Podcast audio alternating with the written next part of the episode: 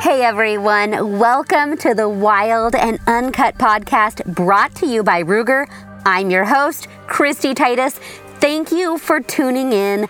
The line is going hot, so let's go full send on this episode.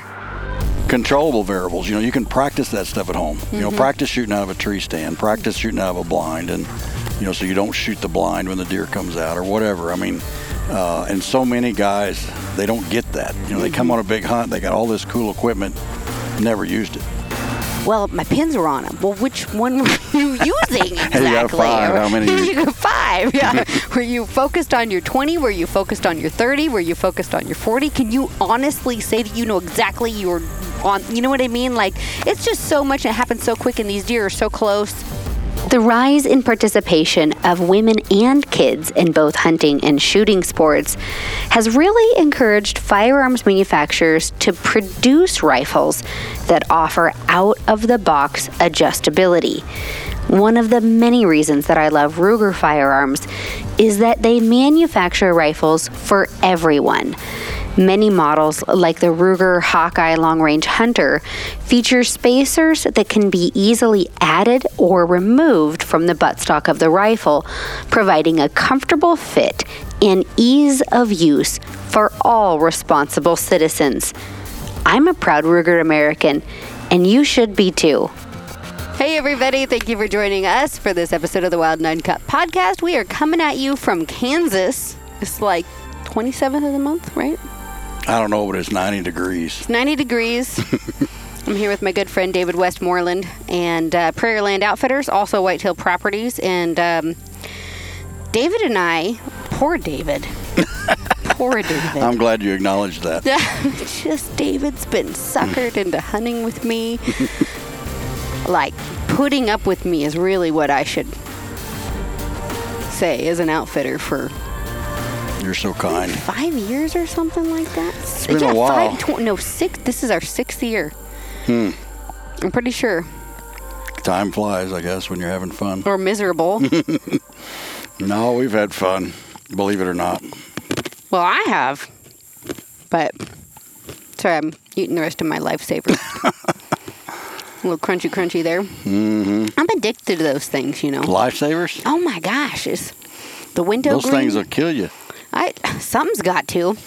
If you eat enough of them, they say it will. I don't know, but my grandma used to eat them too. But I can't help. Sorry, I'm done. I won't eat anymore. I'm done after that. No, we I, so six years. I think my first year hunting Kansas was 20. I know it was 2018. It was your second year. Hunting with you. Yeah. Yeah. Yeah. So you've. I guess it was. We did Missouri first. Yeah, Or did we? we did.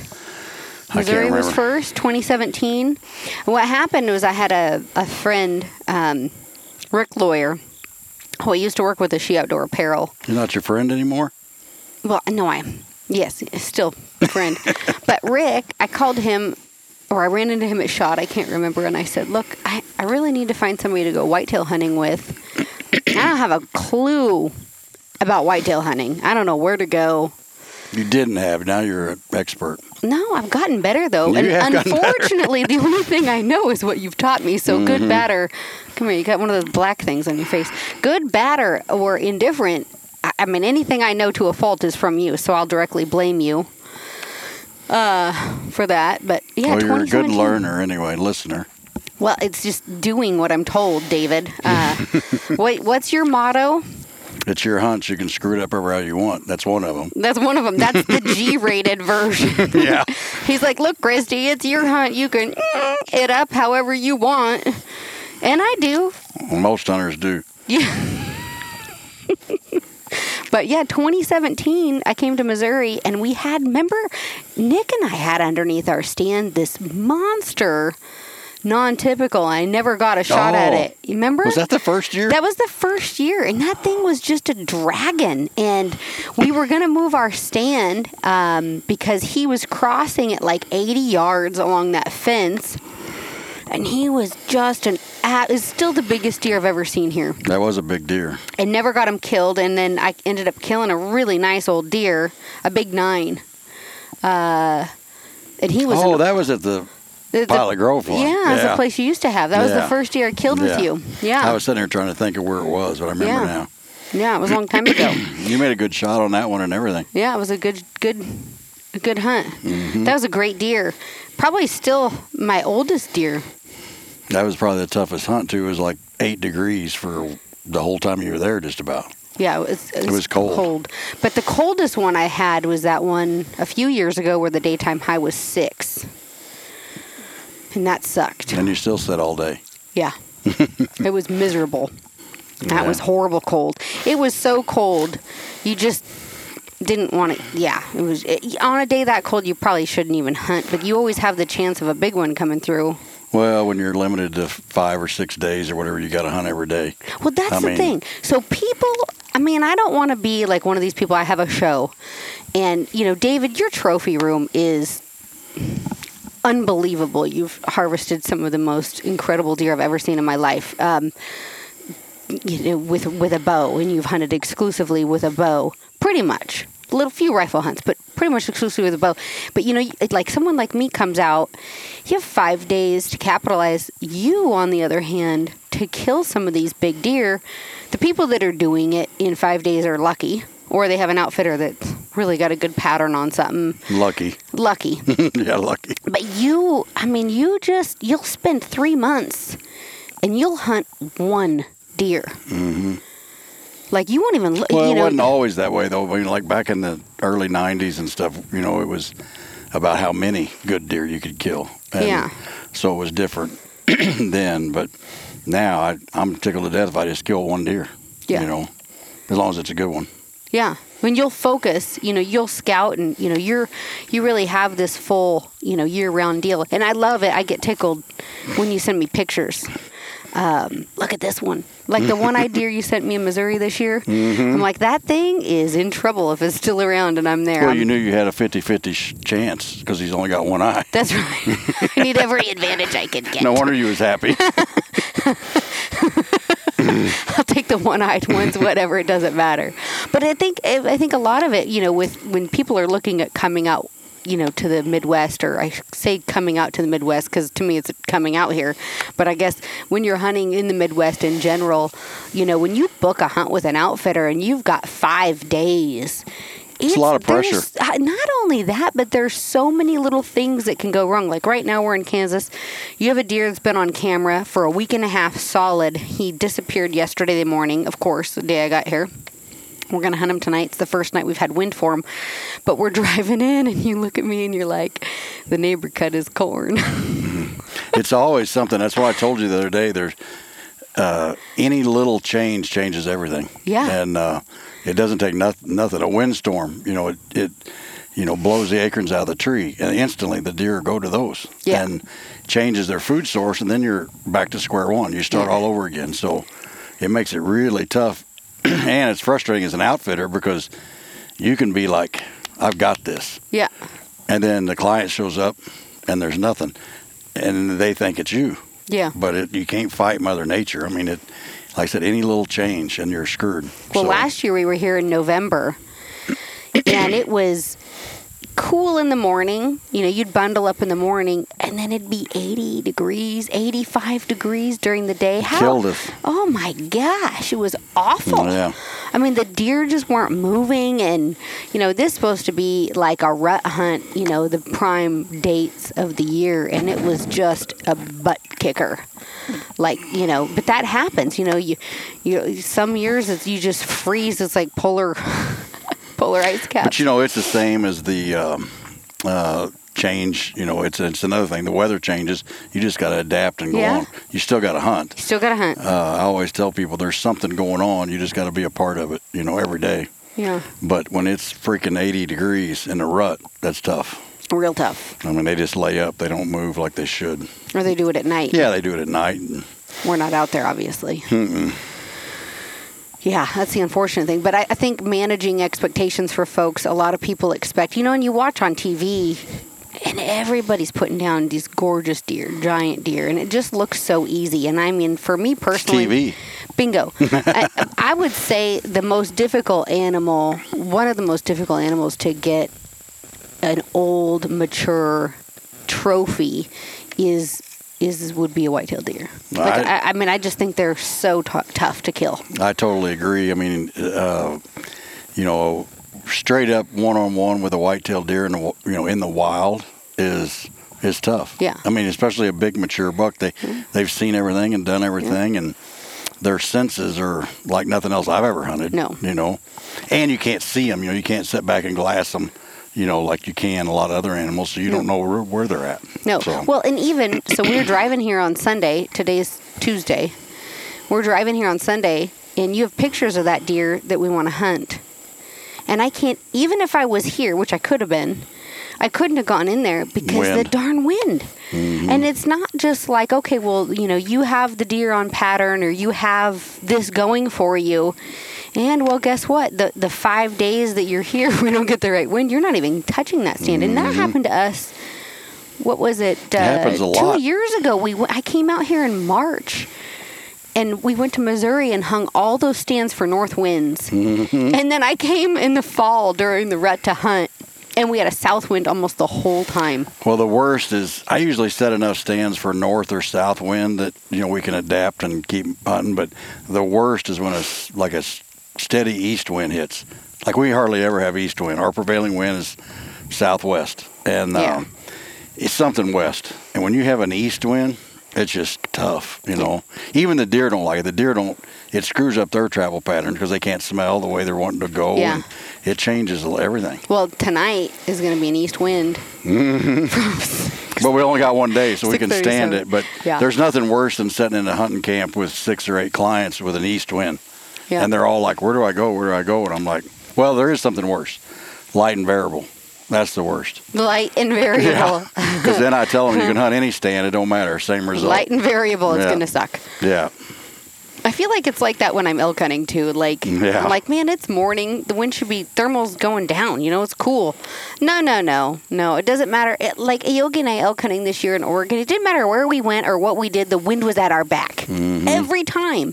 Like we would plan a whole stalk. Like, okay, the wind's going to be this way because it's this time of day. Or we leave the truck, it's blowing one way. And inevitably, we're hunting with the wind at our back. And I just, I mean, I just want to throw down my bow and cry and quit. You know, like, Well, okay, you know- what's the point? the wind is king on anything. I think I've hunted with other outfitters over the years, and they'll be like, "Oh, the wind don't matter. You know, the wind doesn't make a difference." Or these deer don't pay attention to the wind. I've Oh, heard that do. several times. Yeah, I know. And I'm like, whatever. I mean, I don't care what you're hunting. It's mm-hmm. it lives by the wind. Yeah. Well, last night we sat out here and there was a doe, and her and her baby, they didn't care. They were just hanging out downwind. Another doe and her fawn came in, and those ones, those ones were livers. They're gonna live. Well, they're, They they're the one. ones that get you. yeah, they caught one, one, one touch of, of our scent, and they were gone. Uh, but yeah, those are the ones that get you. Those- Yeah, because the the deer you're hunting was not there, no, but he knew they were. Yeah. And uh, it ruins it. Yeah. instantly. And this time of year, the does are so sensitive. They've you know they've spent whatever the last three months protecting their fawns, so they're on edge. You know anyway. And uh, this time of year is the worst because they're just you know they've been fighting off coyotes and Yeah. dogs and everything else, and and then here you come and uh, it makes it really tough. Now during the rut. They're trying to hide. Yeah. The last thing they want to do is make noise or you know be seen. they're terrified. They're terrified. I don't So blame it- 'em. The roles reversed, but this time of year, that's why I don't like to hunt mornings. You know, it's it's so hard to get in. You can maybe get in and get by from spooking, not spooking the deer you're hunting, but it's all the others that that you'll spook that makes Mm-hmm. it tough. So we typically just hunt evenings. in the early season like this. Yeah, unless you got a special situation. I mean, there's places that I'll slip in in the morning and um, I shot my deer in Missouri in the morning last year. Yeah, that's a different Yeah, place. I mean, you yeah. could slip right in there and yeah.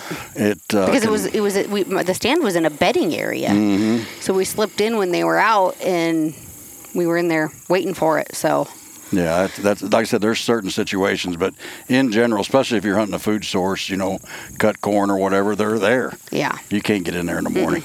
no, you have to wait for them to come out there in the evening. Mm-hmm. And whitetail, it's so different. You know, there's it seems like there's a lot of people that will, um, you know, like like we've done. You know, we hang our stands, and this is where you know we want to hunt, and then I'll come back to camp, and I'm like, David, this deer's. I just ate a bug, by the way. just whoever's watching, that happened. Uh, high protein snacks out here. Um, you know the buck's moving at 60 yards or 80 yards or whatever and and you know you are really you're the first person that's like well after dinner Wait, don't don't don't don't tell all the secrets here. This is oh going to be public. Yeah, right. No, I'm just kidding. No, I mean the first thing you're you're great. You're like after dinner we'll go move our stands. Where do you need to be? And you know that's one thing like using onX. Um, you know you're dropping me pins for for Kansas here, but also in Missouri. You know I can mark in onX what tree or what location I think we want to hang that stand, and then we go in there in the dark. And when everything's kind of disorienting and weird, you know I've kind of done my groundwork uh, in my phone and we can kind of go right to the spot. Two years ago, I think we moved my stand twice in the middle of the night. I mean, Well, you've just- gotten you've you've gotten good at that. I mean, you know, I've had so many hunters they'll sit in the same tree all week and say, "Well, I keep seeing the deer over there. Well, let's move." Well, no, I want to sit here. You know, I, I think this is a good spot. But the deer are over there. Yeah. So you've learned that you got to move. I mean, Yeah. when we hang stands through the summer, it's a guess. Yeah. You know, and those deer again, anything can change. Yeah. A tree can fall. Moves them. You know, anything can happen. Well, we've had some spots that you know the deer, you know, are pretty consistent with crossing, um, and, and it seems to be like a generational thing. Um, and we've hung, hung some stands. I- I mean, that we've never actually even sat in because the wind just never worked out for them, or I mean, the deer just weren't using that trail the way they had the year before, or whatever. And it's almost better. Like every hunt is brand new, and, and you know, like you'll watch some of these guys. Um, you know, like let's say for example, Lee and Tiffany, you know, they've got some of these farms and they'll pattern a big deer and and you'll see, you know, Lee on a social media, he'll go hang a stand and he'll kill that deer that night. Mm-hmm. You know, he's he's like, nope, this is where he went in. He's going to come out here. This is what he's going to do. He'll go hang the stand, and the first sit is always your best sit. The more you walk around, and I mean, I'm convinced of that 100%. Even with black bears, you know, if you want to kill a big black bear, your first sit is your best sit because if you climb in there and nothing is right, they're going to smell you, and nothing will ever go right for you. Well, and they smell you after you leave. That's another thing that people don't realize. They'll they'll be real scent conscious, but your residual scent gets you just as bad Yeah. as, as you're being there. Uh, every time you leave, you're leaving a trace. You know, every Mm-hmm. time you leave a stand, you're leaving a, a trace. And that deer comes in an hour after you left. He knows you were there. Mm-hmm. And then they, we got to get some spray or something. Oh, My goodness Scratching like you gracious. got fleas. Oh, these little black bugs. I'm telling you, they're any. awful. They're all over me. David's over here. Yogi looks like he's been shot with a shotgun. He's like peppered with little bug bites, and yeah, Oh. well, we've introduced him to oak mites. is what it is. But he's loving it. yeah. Yeah, every minute. And and I'm just as bad with these little black ones. I mean, I got little welts all over me now, and I'm eating them. They're in my nose. I mean, whatever, all over. It's part of part of this time of year, I guess. Well, that's why I told you the other night. Uh, Uh, a lot of people want to hunt this time of year, but there are a lot of negatives to it. The Yeah. heat, the oak mites, the chiggers, the seed tick. We still got those, uh, and they're miserable. I mean, it, it's just Yeah. not just the heat; it's everything that goes with it. But it's also a good time to pattern a deer. Yeah. So Which is kind of what we're trying to do, unless the neighbors cut corn uh, ruins my hunt tonight. We'll find out in about you know three hours, four hours. We'll we'll know the end of this story. But you know that's I, I mean I as little as I know about whitetail hunting, the, the everything I know has come from you, and and I am a firm believer of of not being you know having my heart set on one spot, um, and that you know being able to move. Now I'm not I'm not capable of hanging. Uh, I don't hang. Uh, those climbing sticks and then go hang off the tree in the dark. I mean, that's that's just out of my wheelhouse, and and I accept my limitation on that. Um, but man, you got to have somebody with you that can, and so I've been really fortunate um, that you and my uh, cameraman Nick are real good at. You know, being able to get that done and, and in, and it's not just one stand we have to hang; we're hanging two, so it's a double pain. Yeah. And then camera arms, you know, it's like you're out there forever hanging stands and moving. And uh, but that is one thing I've learned about you is, I mean, that one year you hung a stand ten feet off the ground and shot a giant. Well, I was just getting right. That just popped into my head. That was a, a New Year's Eve deer, and I'd hunted that deer. I think I had hunted nine, nine sets, and I moved my stand seven times. And then I finally shot him at 103 fever that night, and I walked in, and I knew where he was going to come out, or I thought. and I looked at that tree and I was like, I just can't do it, you know. And You were sick. I was sick, sick, and uh, so I walked over into a little cluster of hackberries, and I, it wasn't even ten feet; it was like four feet off the ground. I put in two tree steps, and I was like, I'm done. I hung the little, I think it was a loggy bayou stand, and um, sure enough, all the deer come out where I should have been. Mm-hmm. But he was late, and he, when all the deer were out there, he saw them, and he cut the corner, and I shot him. Um, but yeah, I moved it seven times, I think, in nine sets. Yeah, So- insane. Yeah, and I never realized there was a real open place how the deer use the nose to enter and exit a field. I mean, if the wind was out of the northwest, they came out here. If it was out of the southwest, they came out here. I mean, they really shifted, and there was probably I don't know 50, 60 deer hitting that field every night. So you got to really watch them. You know, it was mm-hmm. pretty cool, but it's hard to get one deer out of fifty or sixty. Yeah, So yeah, you learn a lot of Yeah, hard it was- lessons it that was way. neat. That was like me elk season. We had one bull bugling, and I thought, well, I got a chance at this guy. At most, he's only need fo- one. He's only going to have four or five cows with him. And, you know, we got in on them, Yogi and I, and there was like 50 head, and there's this little by five just screaming his head off, and half the herd smelled us, the other half didn't. Enough to cause chaos. Needless to say, I did not get a shot. it's like, okay, Well, you never know, I mean, and then go. 50 animals, right? Like you don't. I mean, that's a lot of elk. Mm, that's a but they live by their nose, like you say. You just and then getting in and tricking that many eyes and ears, and those does are the worst. They will drill a hole in you in the tree, staring at you, and you know you'd be pinned down for half an hour, easy. It's nothing for them. They don't care. Yeah, we had a, a farm years ago. Me and my buddy, we hunted it, and there was a deer, a doe there with a broken ear. and this food plot was about five acres, I'd say, kind of in a hourglass kidney shaped deal. And it didn't matter what stand you was in. She come in the field, and she stomped her way around that field till she found you. No way. I mean, it didn't matter. And I told Ralph, my Yeah, buddy, shoot her. I said, I'm going to kill her. And we don't shoot does typically. You know that. Well, yeah. And um, so it was the hardest deer I think I ever hunted.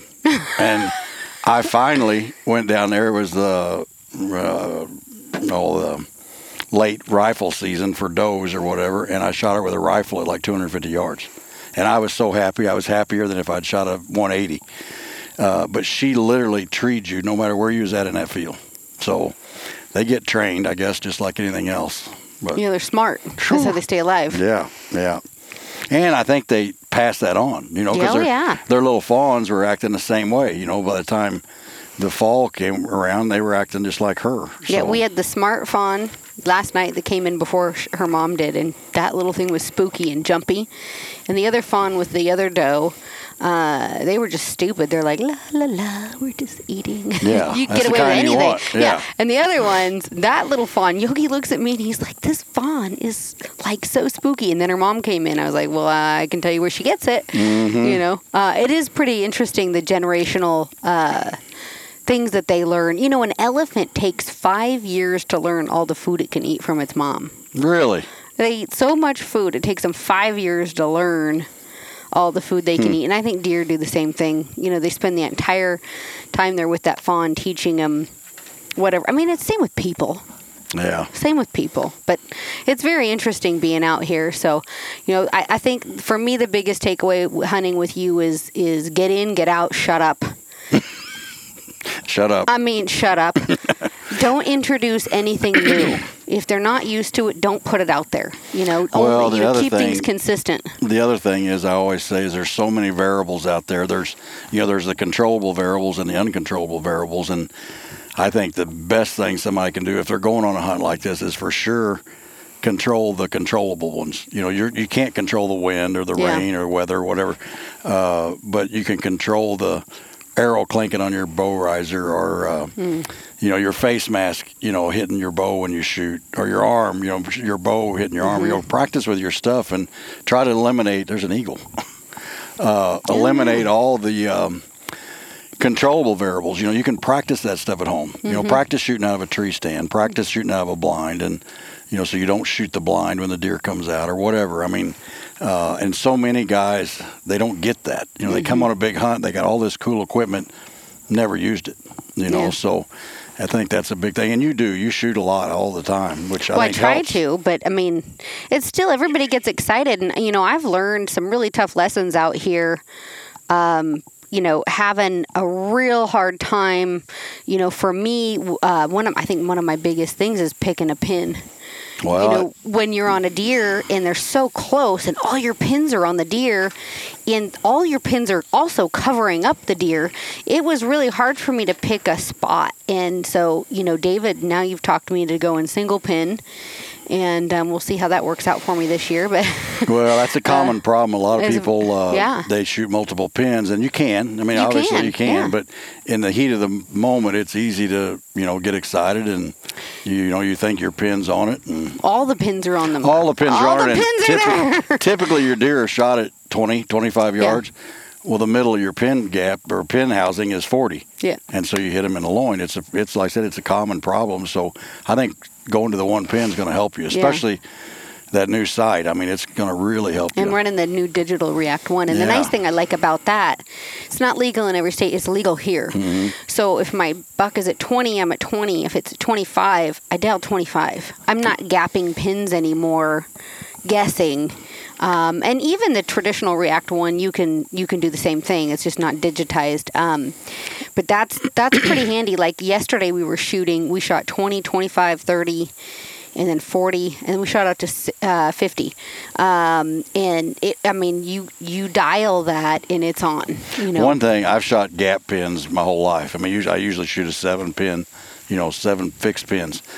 And uh, I always could gap shoot. You know, if it was 23, I'd hold the 20 a little higher or whatever. Uh, but I was amazed with this digital sight. It's as how much difference two yards can make. oh huge I mean, even with me, I'm shooting 300 feet per second, but even still, two yards makes a difference in that digital sight.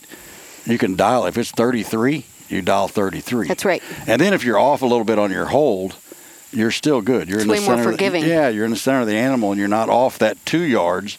And then you aimed a little wrong, which can put you off four or five yards, and it's bad. yeah pretty soon you're missing Yeah. one of the other things i learned uh, unfortunately with you i show up out here with um, with really heavy arrows like was it they were 50 60, 70 grains heavier than i'm shooting now so they're like 450 grain arrows and the first thing you do is literally you thump me in my forehead you're like "Bah, bah, bah." you're like you idiot Well, I didn't say idiot. Yeah, you did. Maybe I did. You did. Don't don't try to make yourself sound nicer than you are. I mean, this you're real. Uh, you're like you idiot, and you thump my forehead, and you're like, "Wh- what do you need a heavy arrow like that? You're not shooting a freaking Cape buffalo. You're shooting a little old white-tailed deer, and you're like, you're gonna go out here, and you're gonna be off five yards on your shot, and you're gonna frickin' miss it. Da, da, da. What did you do? You jinxed me, David. That's what you did. You jinxed me. No, I told me. you the truth. And yeah, and that's exactly what happened, you guys. I had the one of the biggest deer I've ever shot at whitetail. Really cool buck, white with some weird. I don't know if it had like rotten velvet on his horns. He didn't shed off or something. But it, just a cool buck. I saw him the first night out of range. Last night we moved the stand three times. three times and this deer finally came underneath me right at dark like right at last shooting light and he had me pinned for like a half an hour before you know the last half hour of daylight just had me pinned and i shoot at him and i think he's 30 yards and he's 25 and sure enough my arrow literally shaved the top of his back.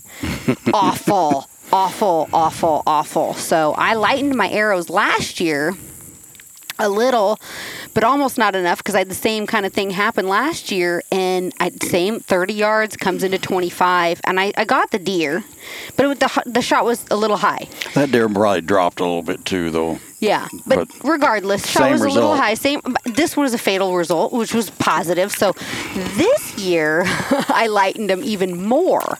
And what I did, and I know there's so many philosophies on how heavy your arrows should be. Da da da da da. I sat down with Chuck Adams and John Lene from Bear Archery, and you I didn't believe me, you had to ask Chuck. well, no, but what, what I did was I said, okay, look at this is my this is my arrow I'm shooting. How much energy do I need for elk hunting? And we figured it out to where I had exactly uh, 50 pounds of energy. And Chuck said, any elk you're going to kill with that much energy. So I'm um okay. So this year I came out with light the lightest arrows I've ever come out here with.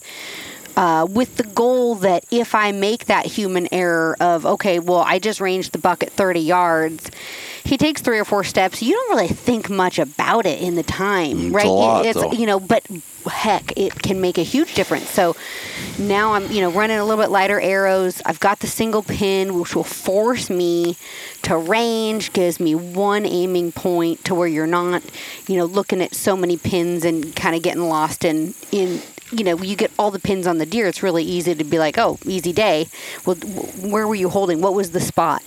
Well, my pins were on them. Well, which one were you using exactly? got five. How many you- you got five. Yeah. were you focused on your 20? Were you focused on your 30? Were you focused on your 40? Can you honestly say that you know exactly you were on? You know what I mean? Like, it's just so much. and It happens so quick, and these deer are so close.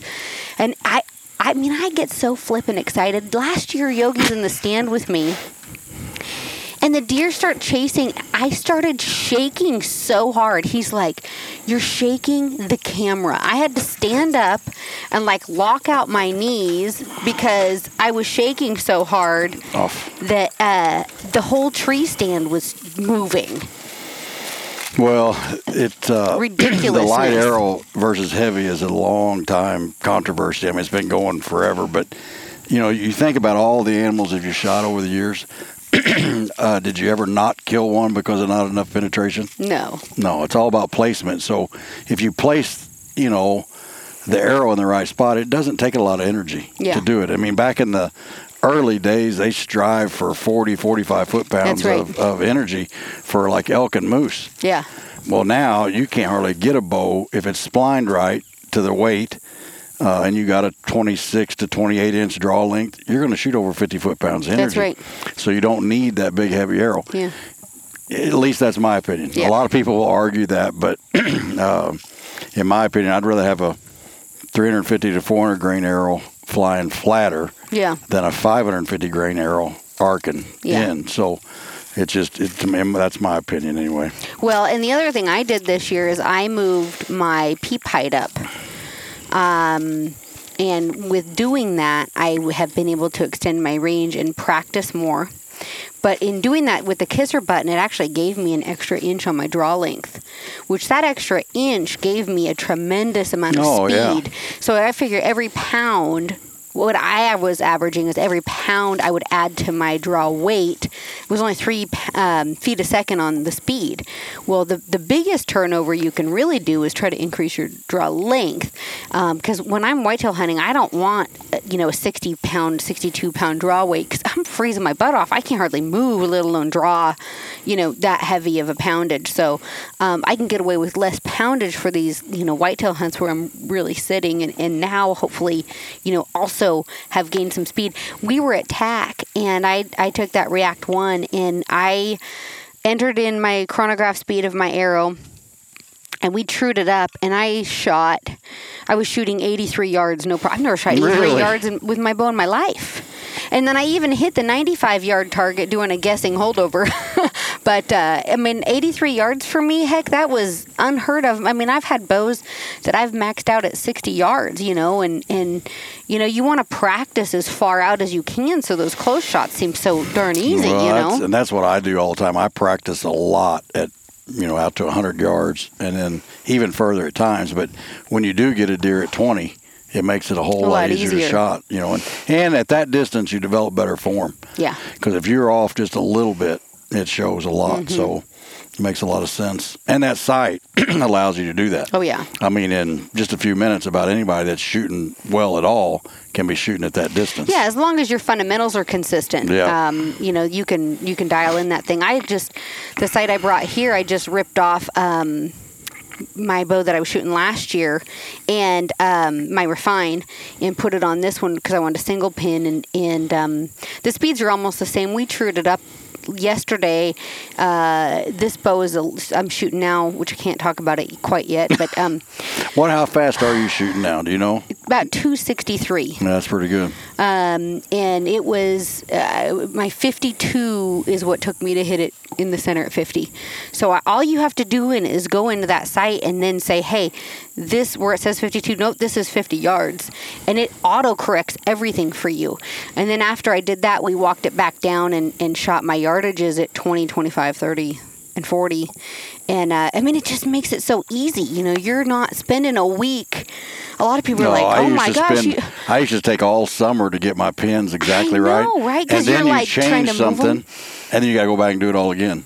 I I actually look now at a lot of these guys that are shooting out west, and they're shooting other sights where they have to, you know, fool with the tape and all that stuff. and stuff. the micro you gotta Yeah. take and move those little Yeah. pins with your fingers Yeah. and you accidentally slide it because it sticks and you slide it down Mm-hmm. a quarter inch and you just oh you have no idea where you even started Yep. And then I've had Ugh. one time I had my marks all marked, and then I hunted in the rain and washed them all off. So yeah, that that thing has changed the way sights you know work. I mean, it's it's pretty incredible. Well, whether you're running the React technology or the digital React technology, it's the same basis Principle. of technology. Yeah, just the digital one. The only thing it really does is it gives you that digital readout and you enter your speed. Um, you do have to have a minimum speed. I think a lot of that technology, the minimum speed on it is around 260 feet a second. So for Mm-hmm. me, you know, you know, getting that extra length on my draw and doing uh, it's just a game changer. It's just this technology has changed archery so much. You Um, know, the technology's changed hunting, though. I mean, Yeah. everything about it is, you know, the cameras, the bows, the the sights that we have, Yeah. the rangefinders. I mean, you think about all the change that has come about in the last 30 years.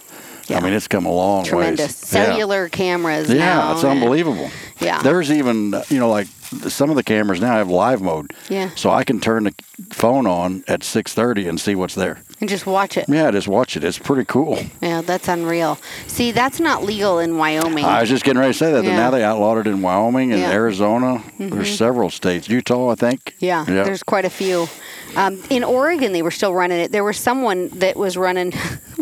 Yogi and I, I'm like, oh, this is a good spot. I like hunting here, and this is a good ridge. And there's always bulls on the ridge, right? So we're walking along, and I the ones I'm like, let's set up in this little spot right here and do a call set. And we sure enough break over to do a call set, and some dude has has brought in a ground blind in like 300 pounds of alfalfa and he's Wow. running cellular cameras and like In Oregon? yeah like what the heck is going on here it's like, like okay well i i guess we're not the only one that likes this spot but holy smokes like that's just you know like i didn't even go back to that spot the rest of the season because i didn't want Fish and Game to be like what are you That'd be your luck. Doing be- in here. Well, and I think, you know, I mean, some of that stuff, it's not that they were doing anything illegal apart from driving it in on a quad, you know, on a closed road, right? Like, um, So you can bait out there? yeah, you can bait for deer Really? Hmm. elk, yeah, yeah, but you can't.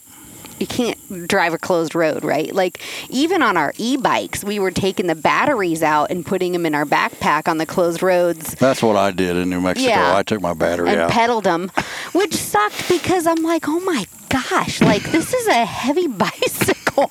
like, this yeah, is a lot of work. I didn't take my battery out. Yeah, no, we did on the closed roads, and then when we would get on the open roads, then we would put the batteries back in and ride. But um, you know, the last thing you want to do is, well, I didn't have it turned on. No, I don't Mm. have a battery in it. You know, and then there's no question. You have the battery out. There's, you know, you're. Um, but, But that's another technology that's changed. Think about that. Yeah. The e-bikes. I mean, we'd be lost without them now. I mean, well, I shouldn't say You lost. would, yeah. I would be. Yeah. I mean, I'm, they're not legal in Wyoming either in road closures. Really? No, uh, uh Well, we can ride them in New. Mexico, but uh, you know they used to outrun us going up the mountain. You know, and now we can keep up with the elk. Yeah. So it's been a game changer there. I now Get in I- front of them. now that I've got it, I mean, I can't imagine hunting without it. Yeah. You know. Well, especially as we get older. Well, that's what I was going to say. I wasn't going to point out the obvious, but I used to think that I could outrun an elk. Well, I, now I'm pretty certain I can't. Yeah. So. 99.9% sure Yeah. it's not happening. Yeah. Yeah. Unless I'm on a bike, and then it's even questionable. Mm, they're So- fast. I, I always tell people, you know, you don't want to be calling to their backs because they're not coming back for you, and uh, getting in front of them is good luck. You know, that's another thing about whitetail hunting. I always, you know, after spending 10 days, two weeks out there chasing elk, it's kind of nice to come back and sit in a stand. Yeah. I mean, despite the oak mites and the, the All the stuff that's biting my arms and eating me up right now. But yeah. I, I haven't done it yet this year, but I always look forward to that first set after I come back from New Mexico. Mm-hmm. I'm like, I can't wait to just sit in a stand and see something walk by. But But then, and then you talk to David in December, he'll be like, I can't wait to go to Mexico. no, I know, I know. Get a margarita in my hand and sit by the pool. yeah, I, it it's uh, a season when you hunt really hard. I mean, it wears on you, Yeah. you know. So I always look forward to that last hunt, um, which it really never comes. We no, turn- there's no such thing. No, but you know, you get a little break there in December, January, and Trade shows. and, yeah, and uh, you get to regroup. And as soon as it's over, you're wishing you could go back and Mm-hmm. start over. But Yeah, it is. I uh, it always sa- is sad when it's over. You know, you, you look forward to all these tags and all these hunts, and and then it's done. It always comes and goes so quick. And the older we get, the faster, the faster it goes. You know. that's no kidding. I mean, it. You know, our parents used to tell us that. You know, Yeah. well, you get older you get, the faster time goes. Well, it really does. It sure does. So yeah, I'm every- booking hunts now. I'll be 60 that I go on. Mm-hmm. I mean, that's unreal. I booked a hunt this year, 2022, for 2024, or was that 2025? We're going sheep hunting. 24, Yeah, that's me. 25, 2025. Yeah, so I'm I booked a sheep hunt for 2025. yeah. Yeah, I'll be 61 then. Mm-hmm. It's crazy. But you know the thing is, is they're not getting any cheaper. No. So I'm like, well, what am I going to be doing in 2025? I'm going to be wishing I was sheep hunting, and the price is going to be 15 or 20 grand more. I knew a guy in the early, let's see, late 80s, early 90s. He uh, was a builder. He built a house kind of on the side and sold it for like a hundred grand. I don't remember the number, but he took all that money to go towards the Super Slam, and he killed it. He killed the Super Slam, and we all thought he was crazy. But now, I mean, just think about what a Super Slam Mm. the would cost. value of that. Yeah, I mean, it'd be ridiculous. I I mean, I don't know what it, it had to be Yeah. quarter million maybe or more. So he had Mm-hmm. Yeah. a good value on his money. Well, and it's good to, you know, um, give, save, spend, right? Like that's the that's the philosophy with money. There's only three things you can do with it: you give it away, you spend it, or you save it. And you know, man, I, I I'm getting to you know I'm middle aged now, and I'm getting to that point where it's like uh, I don't want to wait until I'm 65 to start doing the things that I want to do. I'm saving for it now. Um, so that I can spend my life doing the things I love. Well, they And- say you spend way more in the first half than you do the second half. So Yeah. if that's any consolation, that's why I've always looked at things. I mean, Yeah. hopefully I'll need less money when I'm too old to do anything. Yeah. But now Yeah. I like to go and do. Yeah. So Yeah, well, you and I are kind of like at the race for things. Like you beat me to the leopard punch. Thanks, David. yeah, that was a lucky one. And that's next year. I'm doing that. Um, but uh, and then you know we're both wanting to do the brown bear thing. Neither one of us have done it yet. But well, I've done it, but- but, not the way I want to. yeah, yeah. That's probably the toughest hunt I ever been on. I got to say that, but I'm going back for more of it next year, I guess. So we'll Yeah. see. yeah. And I've heard that from other people that it's just an absolute grind. Yeah, it's just the country that it's in. You Yeah. know, I mean, you've been there. I mean, it's Yeah. just brutal. Everything about it is tough. Yeah, I still have it on the list. I don't have it on the short list right now because it's not booked. But um, I Well, don't my, wait till you're 60. Well, and I've got I've got that uh, you know, leopard this year uh, for 2023. 2024, I'm looking doing uh, Mozambique free range Cape Buffalo. 2025 is the sheep, so maybe 26 or 27. But boy, I mean, look at how fast! Boom, boom, boom! I'm almost 50 years old. you know So what I, I mean? said I'll be- I- I couldn't believe it. I have to get after this stuff right now. I couldn't believe it when we was talking about that sheep hunt uh, in 24. It'd be 60. yeah, I mean, that's like old to me. Seems old. yeah. Well, we I don't really feel. I kind of feel old, I guess, at some point, but not as old as I thought 60 was. Yeah, well, it's also why we enjoy these Midwest whitetail hunts too. Mm-hmm. Kind of kick back in a tree and relax, and you know, just you're just part of the environment. You are not in the environment. You know, you're just you're just there. You just take it all in. You know, and that's the nice thing about doing this type of hunting, and it's why I always come back. You know, you and Cindy. You know, you're, you welcome us into your home and you have a beautiful place and, and the food is good and the company is marginal on your side, but uh, Cindy's great. Uh, and we just come here and, and we see lots of deer. And I mean, heck, a few, three or four years ago, I sat a stand for nine days. I, on the first day of the hunt, I saw like a mid 150s, a mid 160 and I had the first night like a 135 inch five year old nine point walk yep. underneath me, and I didn't shoot it. And David, right on the forehead, what's wrong with you? Why didn't you shoot that deer? I'm like, David, I saw I saw 160. I saw mid this one that wide short tine 150 something mm-hmm. buck that oh, he, nobody we never got him. Uh, and I sat for nine days and I ended up shooting a different deer during gun season. The next day, your buddy goes in there and shoots that 160. it's like ah. Yeah, and you probably could have killed that deer with a bow that day. Uh, it's just insane. I mean, you yeah. just don't know. You know what I mean? That's why, like you're like you say, you just have to be in the stand and be out here. And when you only have five days, man, it's really tough to get lucky. Yeah, it's tough. I mean, that's that's the frustrating part too. As an outfitter, is you want them to be successful yeah. so bad, but it can be really hard. Yeah. Dead Downwind Laundry Soap goes far beyond just being unscented. Their liquid laundry soap is my go to for cleaning up blood and dirt stains, especially on items that don't easily fit into the washing machine. The liquid soap works great in your utility sink. Just pour and soak your gear or scrub and spray it off in your driveway. Remove stains, clean, and deodorize all in one when you unleash the power of the industry's most effective scent killing enzymes. Dead Downwind Laundry Soap, check it out. Hey everyone, chances are you'll be hunting in remote areas this hunting season with little to no cell phone service. And because of that, onX has a super awesome offline feature that allows you to download and save your maps within the onX app in advance of your hunt. Downloading the maps are super easy and it just takes a couple of minutes.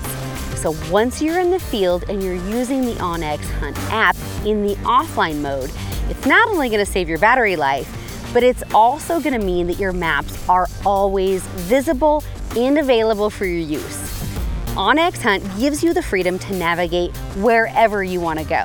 And now you can save 20% on your new onX Elite membership when you use the code WILD20. I'm just thankful to come out here. I love coming out here and you know learn something new every year and and hopefully you know become a better bow hunter and and uh, I think you have You've evolved pretty pretty far from where you started. I mean, it's yeah. it's hard. Yeah, I didn't. I mean, we grew up with it. Yeah. You know, we grew up with them, so is different. But uh, just walking in, that's the one thing I like about traveling and hunting is that you get new experiences. Yeah. You know, I mean, as an adult, you know, like I always tell people about Africa. You know, like the first time I went over there, it was almost like the first time I ever hunted because yeah. you get up in the morning and all those birds and different sounds and smells and you don't know what anything is. It's like yeah, that's the way I was when I was six years old, and you know, I went out with my grandpa and I mean, I didn't know what anything was. Well, so. Yogi thought he had bed bite, bed bugs. It turns out they're oak mites. We we're like, oh, what is this? what is going on? But you know, body? that's a part of the experience. I mean, now you know. You can tell your grandkids.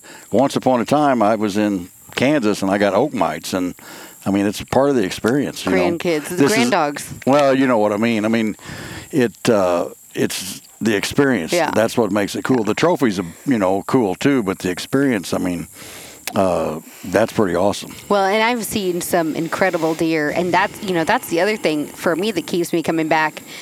Those big deer, you know, they might not walk under your stand this year, but oh my, there's some deer, you know, we watched for for years, and I'd be like, man, I, that, I hope that deer's back, da da da da, and you'd see him the next year, and if you had a gun in your hand, it would have been easy, you know, mm-hmm. and and you got you're sitting there with a bow, and you're like, uh, you know, gun season starts in four days. Do you want to come back, please? they don't. Just like ah. Well, that's what I was going to say. Everybody says, well, it'd be way easier with a gun, but you've seen that oh, too. Oh, yeah. Those deer change. It's oh, just like man. like there's a switch goes off, and when the gun season opens, it's not bow season anymore. No, it's not. And they know it. So, no. Well, that you someone starts shooting at you, you know things have changed also. Well, it's not just the shooting; it's yeah, the the side by sides coming in, the pickup door slamming, the flashlights walking up the creek, and those deer instantly adapt to that, and they know yeah. it's that time. So it makes it tough. Yeah, we and I really try to listen to you when you talk about, you know, when we go to the stand in the morning, you know, where start leave the car cold. Try not to break a sweat when you go yeah. in there. I throw all my clothes in my backpack at the bottom of the tree. I put my clothes on. Um, I wear rubber boots. Not now, but in, in the winter, I wear rubber boots and, and I walk the same path in and out. And I try not to touch anything. You know, just really try to contain how much exposure I do to an area or give to an area um, it's less it's less that you, the less that you can molest the landscape with yourself the the better chance you have I think of being successful and I try really hard to stick to that um, you know and, and just really be over the top about it Well, I always say if you can stay uh, warm through the day, your chances go way up. Yep. You know, the, lot so many guys freeze out at nine o'clock and they miss the best part of the Mm. Yeah. day. You know, so well we sit dark to dark you do. I'm pretty proud of you for that. And that's- Most grown men can't do that. Oh, and it's it's rough. You know, my cameraman when I'm going to the restroom out the tree, gets a deal. We get real close. it's different now with my husband. It's a lot easier. Well, I don't really care either way, but the cameramen usually do. Poor guys. Uh, Nick, I peed on his stuff one time because he made the mistake of dropping like a camera bag in the dark, and he's like looking at it down there. And when later on, you know, when I had to go, I just looked at him. I'm like, man, Sorry. sorry. like, I'm sorry. And then there's some people like, oh my gosh, you can't pee out of a tree. I have called in deer peeing, I swear to God. like, it's a thing. Last year, Yogi and I were at the stand at Anthony's. We were gun hunting. And I mean, I had to go. It was like 911. And Yogi's like, well, I mean, it wasn't one I could do out of the tree. I had to get on the ground. this is this is the uncut part of the podcast, David. So I get on the ground, and Yogi's like, "Well, you better bring your gun." And I'm like, "Okay, I'm gonna bring my gun." I get on the ground, and I'm do my business, and I look up, and there's a buck. He comes running to the edge of the that field behind Anthony's gun stand.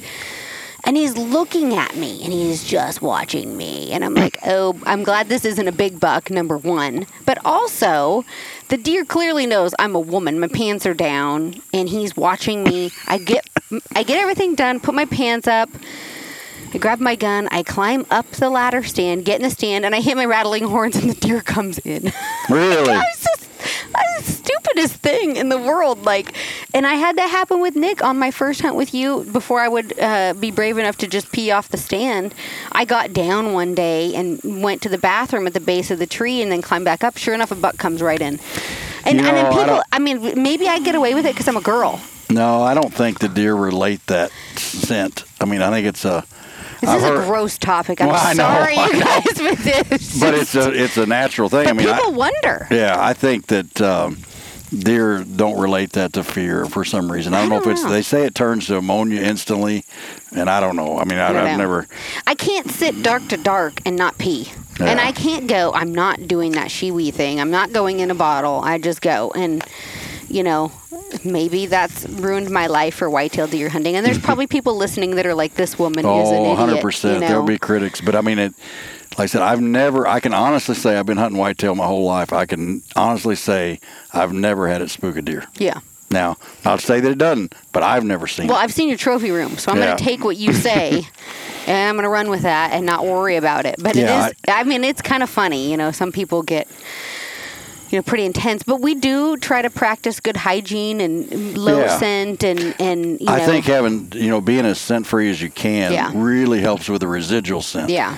I think that sometimes you know the yeah, there's nothing you can do. No. I mean, a deer can smell you know incredible, so they're going to smell you if they're downwind. Yeah. But you can reduce the impact of that residual scent big time. Well, yeah, and you know, I've been using Dead Downwind for years, and I wash my clothes in it. It's got to make a difference. I mean, well, and I do my hair in it, and I'll tell you, like I, when I'm in town after I've been scent free, like with my shampoo and my clothes, and I smell a woman or a man, and they're all done up, stink. no, come I'm on. like, come on, do you have? Do you smell so bad? In reality, they're saying the same thing about you. You smell so bad that you have to put that many layers of like disguise on. Like your hair smells, your body smells, and then you're gonna put, you know, laundry detergent on, and then you have cologne that it smells like. Well, they used to call that toilet water, right? I mean, come on. Like this toilet, what they call it toilet water, so you didn't have to have a shower because you stink like poo. Mm. And I'm telling you right now, I can't stand smelling people after hunting season. And I don't, I mean, I'm really almost anti fragrance.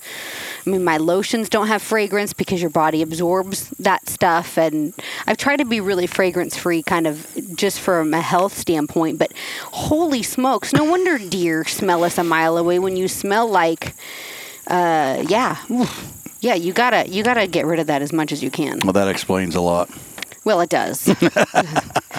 it explains why I was single for so long. well, this woman stinks. Also, uh, she pees out of the tree stand and she smells like body odor. Okay, no, but uh, no, I, I, uh, yeah, I mean, we really try to be as careful as we can. But you know, you're, you know, we're we're humans, and there's things that you, you know, you just can't get rid of. But um, yeah.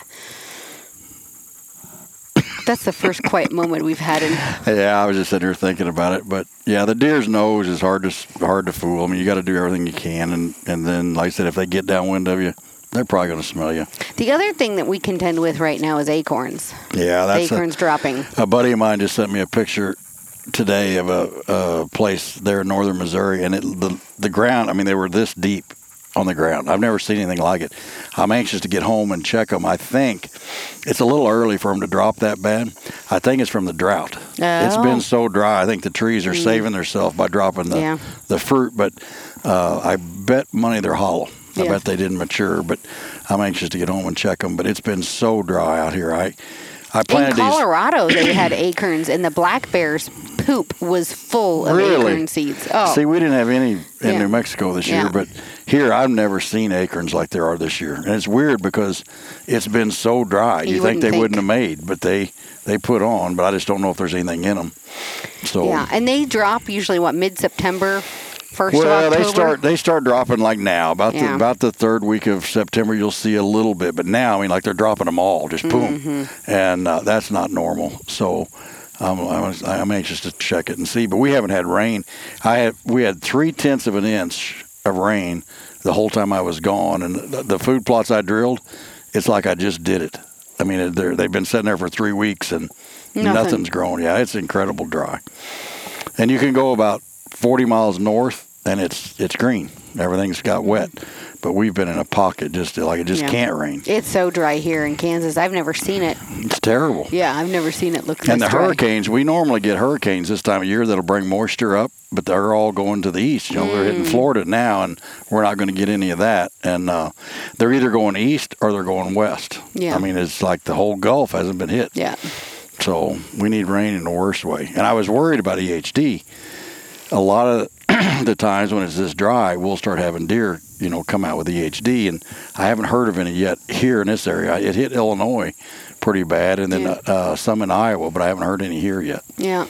So Well, we uh, I'm excited. Hopefully, we'll have a part two of this podcast where we can come back and talk about it. Yeah, well, we, I mean, one way or another, we'll either, you know, get that deer tonight or we'll be podcasting again in November talking about our hunting season and how it turned out. And because I've got Kansas and Missouri, I get to hunt with you this year. And, and, um, last year I took my Missouri deer early season, like right now, and I didn't get to hunt It was the, the same week, was it was the same week, and I didn't get to hunt the rut, and so that was kind of heartbreaking for me because I really love whitetail hunting during the rut. Um, but I did get it. I hunted that. Uh, did you watch the episode I sent you yesterday? Of course you didn't.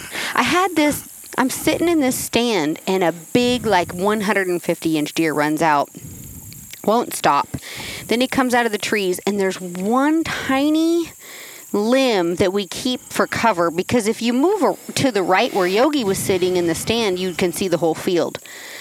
Where I'm sitting, you get the leaves right in your in your optic, and that's all you can see. And that deer comes out just long enough for me and Yogi to be like, "Oh, he's back out." And I slide over to where Yogi is, and I go to try to shoot him, and he's gone. Never saw him again. Yours gun hunting?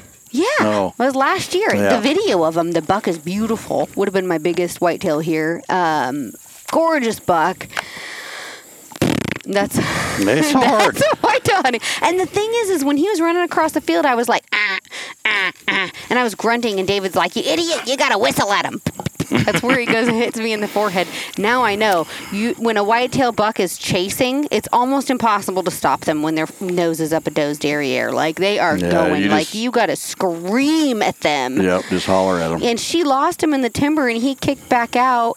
But he was at the far end of the field by that pond on the left side. And he comes out just long enough for Yogi to be like, "Here's the deer, here's the deer." And I throw my gun up, and I can't see. And then I'm trying to slide over.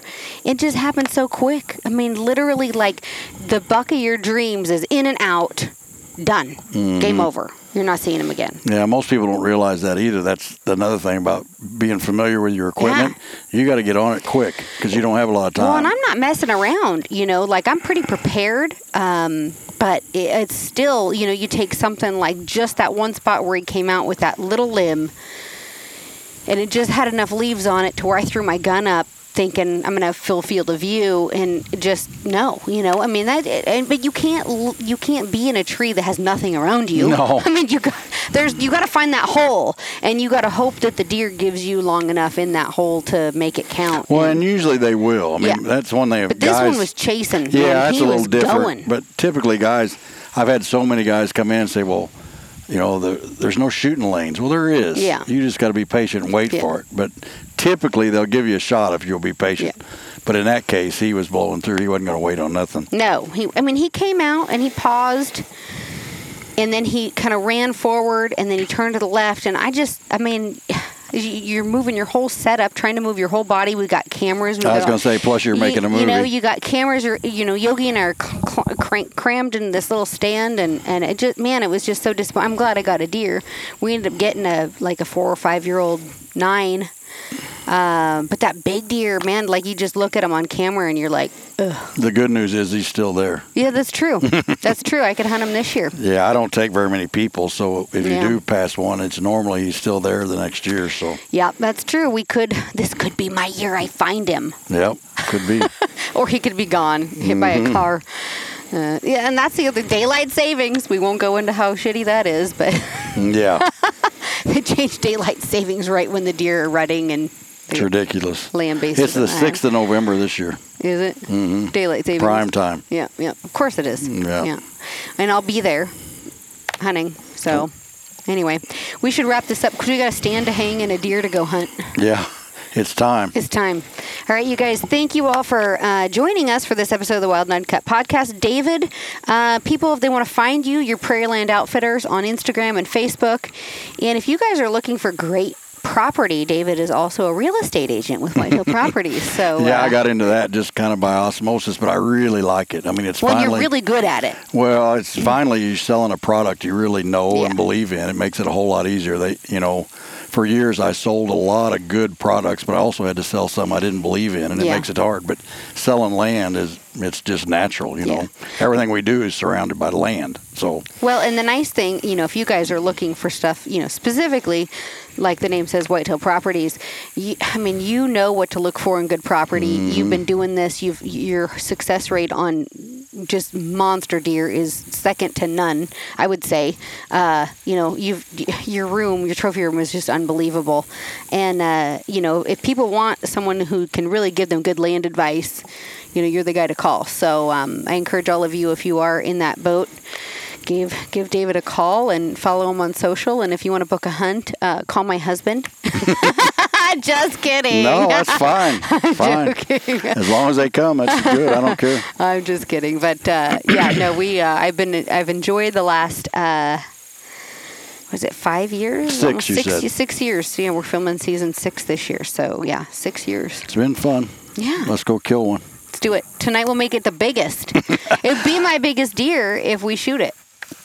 Yeah, would it be? It would be. Well, that's good then. Let's do it. Yeah. Let's get it That's done. not so hard. Just pull it all the way back. Just pull it all the way back and don't F this up. Well, it's my hunt. I can do it if I want, okay? Yeah, they're, I'm going to get you a T-shirt that says DFU. I know what that means, Yeah. David. Thank you. We're going to end it on that. We'll see you all later. Thank you for listening to the Wild and Uncut podcast. If you would like to hear more, be sure to subscribe to my Pursue the Wild digital series on YouTube and follow me at Kristy Titus on Facebook and Instagram.